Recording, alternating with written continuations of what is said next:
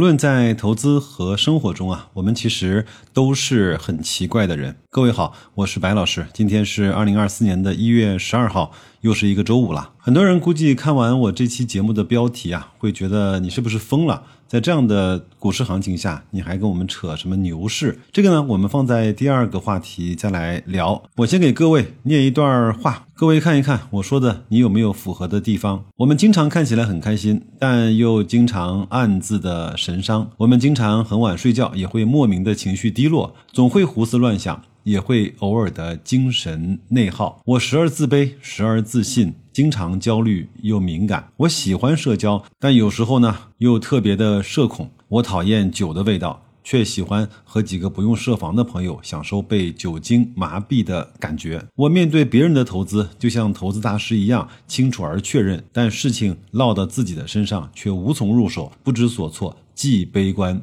又乐观。各位亲爱的朋友，如果你符合上面大部分的情形，恭喜你啊！你现在还没有变态或者是失去自我，因为你、我、他都这样。最近我的事情呢是有点多，但是我还是会挤一些时间啊来看看书。这几天呢，主要是在看这些书，因为我们在社群啊，可转债摊大饼的投资之旅呢，马上就要发车了。我把我这几本关于可转债的书再重新的扫一遍，为各位呢做了一些培训和分享的教程。第二个呢，我经常在这种行情不太好或者是特别好的时候呢，会去翻一翻我们 A 股市场的历史，那本叫《追寻价值之路》啊，我也在。重新的翻一翻，我把这本书呢放在我的公众号，我给了各位一个链接，在和线上相同价格的情况下，如果各位要购买的话，白老师有一点点的小收益，虽然不多，但是这是你的知情权。我给各位念一念啊，最近的行情特别像哪一段哈？特别像二零一零年到二零一四年这一段有点。难熬的时间，我把这本书里面啊关于这几年目录的那张图片放在了公众号的图文区，各位可以去看一看。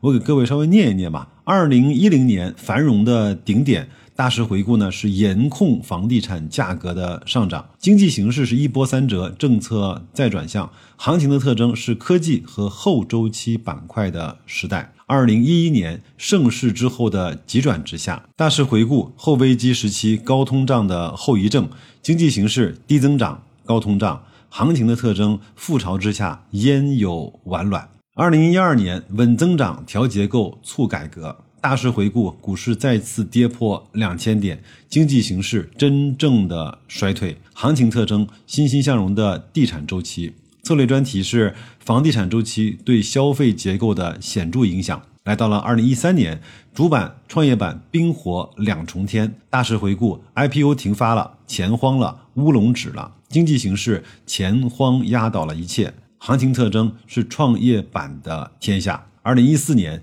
又是一个大牛市。大势回顾，结束五年的熊市，经济形势三周期叠加。行情特征，一带一路横扫千军，怎么样？我念的这几年的那些大事情，或者是行情特征啊，是不是和我们最近这几年有点像呢？我们也听到了乌龙指，我们也听到了经济的停滞，我们也听到了 IPO 停发等等等等这样的消息吧。我在曾经的一个分享课里面呢，听到了以下这样的观点。一个老师说呢，如果牛市要来的话，大概率以下的三点必须基本上都要具备。我给各位分享一下。第一呢，就是前期要震荡或者是下跌的足够久。足够充分，这个时间，比如说是两三年，甚至是三五年。各位想想看，我们现在是不是符合呢？第二呢，市场的整体估值就是很便宜，无论从 PB 和 PE 的绝对值，还是百分位。我每个月给各位分享的沪深三百的股权溢价指数，至少应该是在六六点五，甚至是极端的七以上。第三，央妈呢在放水，货币呢在实体的累积正在逐渐的。变多，他说有这几个条件其实就足够了，跟外部的环境啊，今年是不是大选年呀，其实关系不是那么的大。不信的话，你可以回头看看，有相同的外部环境，我们的股市是不是都和今年表现的差不多？最后呢，说一个有趣的话题，每每到了相对比较极端的行情啊，我的私信。